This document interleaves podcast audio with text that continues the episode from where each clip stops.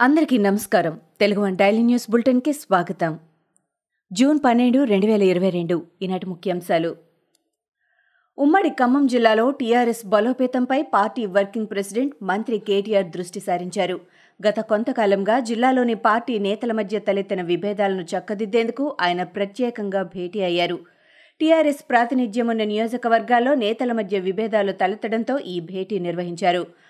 ఖమ్మం మినహా ఇతర నియోజకవర్గాల్లో నేతల మధ్య గ్రూప్ రాజకీయాలు ఉన్నాయని అలాంటివి ఉండొద్దని కేటీఆర్ హెచ్చరించారు. కేంద్ర ప్రభుత్వం గాంధీ కుటుంబాన్ని ఇబ్బంది పెట్టాలని చూస్తోందని టీపీసీసీ చీఫ్ రేవంత్ రెడ్డి అన్నారు. గాంధీ కుటుంబానికి కష్టమొస్తే మనందరికీ కష్టం వచ్చినట్లేనని ప్రతి కార్యకర్త స్పందించాలని అన్నారు. టీపీసీసీ ముఖ్య నాయకులతో గాంధీ భవన్లో ఏర్పాటు చేసిన సమావేశంలో రేవంత్ మాట్లాడారు. జాతీయ సమగ్రత కోసం Young India Trust National Herald పత్రిక నడుపుతున్నారని చెప్పారు. జూబ్లీహిల్స్ మైనర్ బాలికపై గ్యాంగ్ రేప్ కేసులో నిందితులకు పోలీసులు లైంగిక సామర్థ్య పరీక్షలు చేయించారు. ప్రధాన నిందితుడిగా ఉన్న సాదుద్దీన్తో పాటు ఐదుగురు మైనర్లకు ఉస్మానియా ఆసుపత్రిలో ఈరోజు లైంగిక సామర్థ్య పరీక్ష నిర్వహించారు. బాలికపై రేప్ ఘటనకు సంబంధించి పోలీసులు పక్కా సాక్ష్యాధారాలు సేకరిస్తున్నారు. మహమ్మద్ ప్రవక్తపై అనుచిత వ్యాఖ్యల వివాద నేపథ్యంలో పశ్చిమ బెంగాలీలో హౌడాలో ఈ రోజు కూడా ఘర్షణలు చెలరేగాయి. ఈ ఘటనలను ప్రస్తావిస్తూ సీఎం మమతా బెనర్జీ మరోసారి బీజేపీపై ఫైర్ అయ్యారు. ఈ అల్లర్ల వెనుక కొన్ని పార్టీల హస్తముందని ఆరోపించారు. నేను ముందే చెప్పినట్లు రెండు రోజులుగా హౌడాలో రిపీట్ హౌడాలో హింసాత్మక ఘటనలు జరుగుతున్నాయి. వాటి వెనుక కొన్ని రాజకీయ పార్టీలు ఉన్నాయి. వారందరిపై కఠిన చర్యలు తీసుకుంటాం. బీజేపీ చేసిన పాపానికి ప్రజలు ఇబ్బందులు పడాలా అంటూ ఆమె ట్వీట్ చేశారు.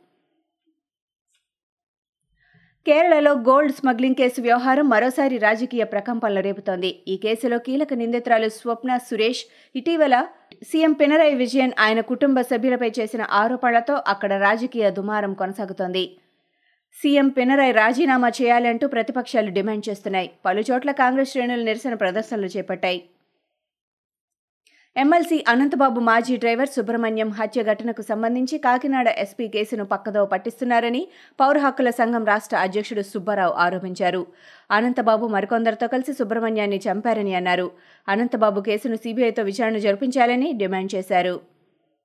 తెలంగాణ ప్రభుత్వం ప్రతిష్టాత్మకంగా నిర్మిస్తున్న పోలీస్ కమాండ్ కంట్రోల్ భవనంలోకి చోరీ జరిగింది. జూబ్లీహిల్స్లో నిర్మాణంలో ఉన్న పోలీస్ కమాండ్ కంట్రోల్ సెంటర్లో ముప్పై కాపర్ బండిల్స్ దొంగలు ఎత్తుకెళ్ళారు నిర్మాణ సంస్థ ప్రతినిధి ఫిర్యాదు మేరకు పోలీసులు కేసు నమోదు చేసి దర్యాప్తు చేస్తున్నారు.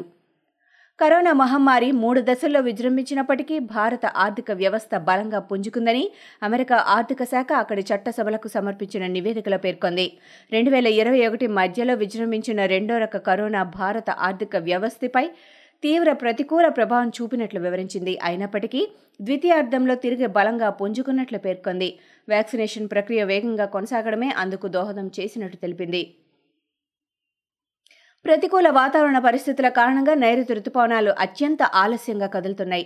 ఇప్పటికే తెలుగు రాష్ట్రాలు సహా దేశంలోని వివిధ ప్రాంతాలకు విస్తరించాల్సిన రుతుపవనాలు నెమ్మదిగా కదులుతున్నట్లు భారత వాతావరణ విభాగం తెలిపింది.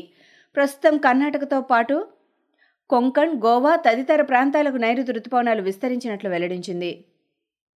సీఎం కేసీఆర్కు పశ్చిమ బెంగాల్ సీఎం మమతా బెనర్జీ ఫోన్ చేశారు. పదిహేనున ఢిల్లీకి రావాలని కేసీఆర్ను మమత ఆహ్వానించారు. ఎన్డీఏతర పార్టీలు రాష్ట్రపతి ఎన్నికల్లో విపక్షాలను ఏకం చేసేందుకు ప్రయత్నిస్తున్నాయి. ఉమ్మడి అభ్యర్థిని నిలపాలని విపక్షాలకు మమత పిలుపునిచ్చారు. ఈ నేపథ్యంలోని ఇరవై రెండు మంది విపక్ష నేతలకు మమత పిలుపునిచ్చారు.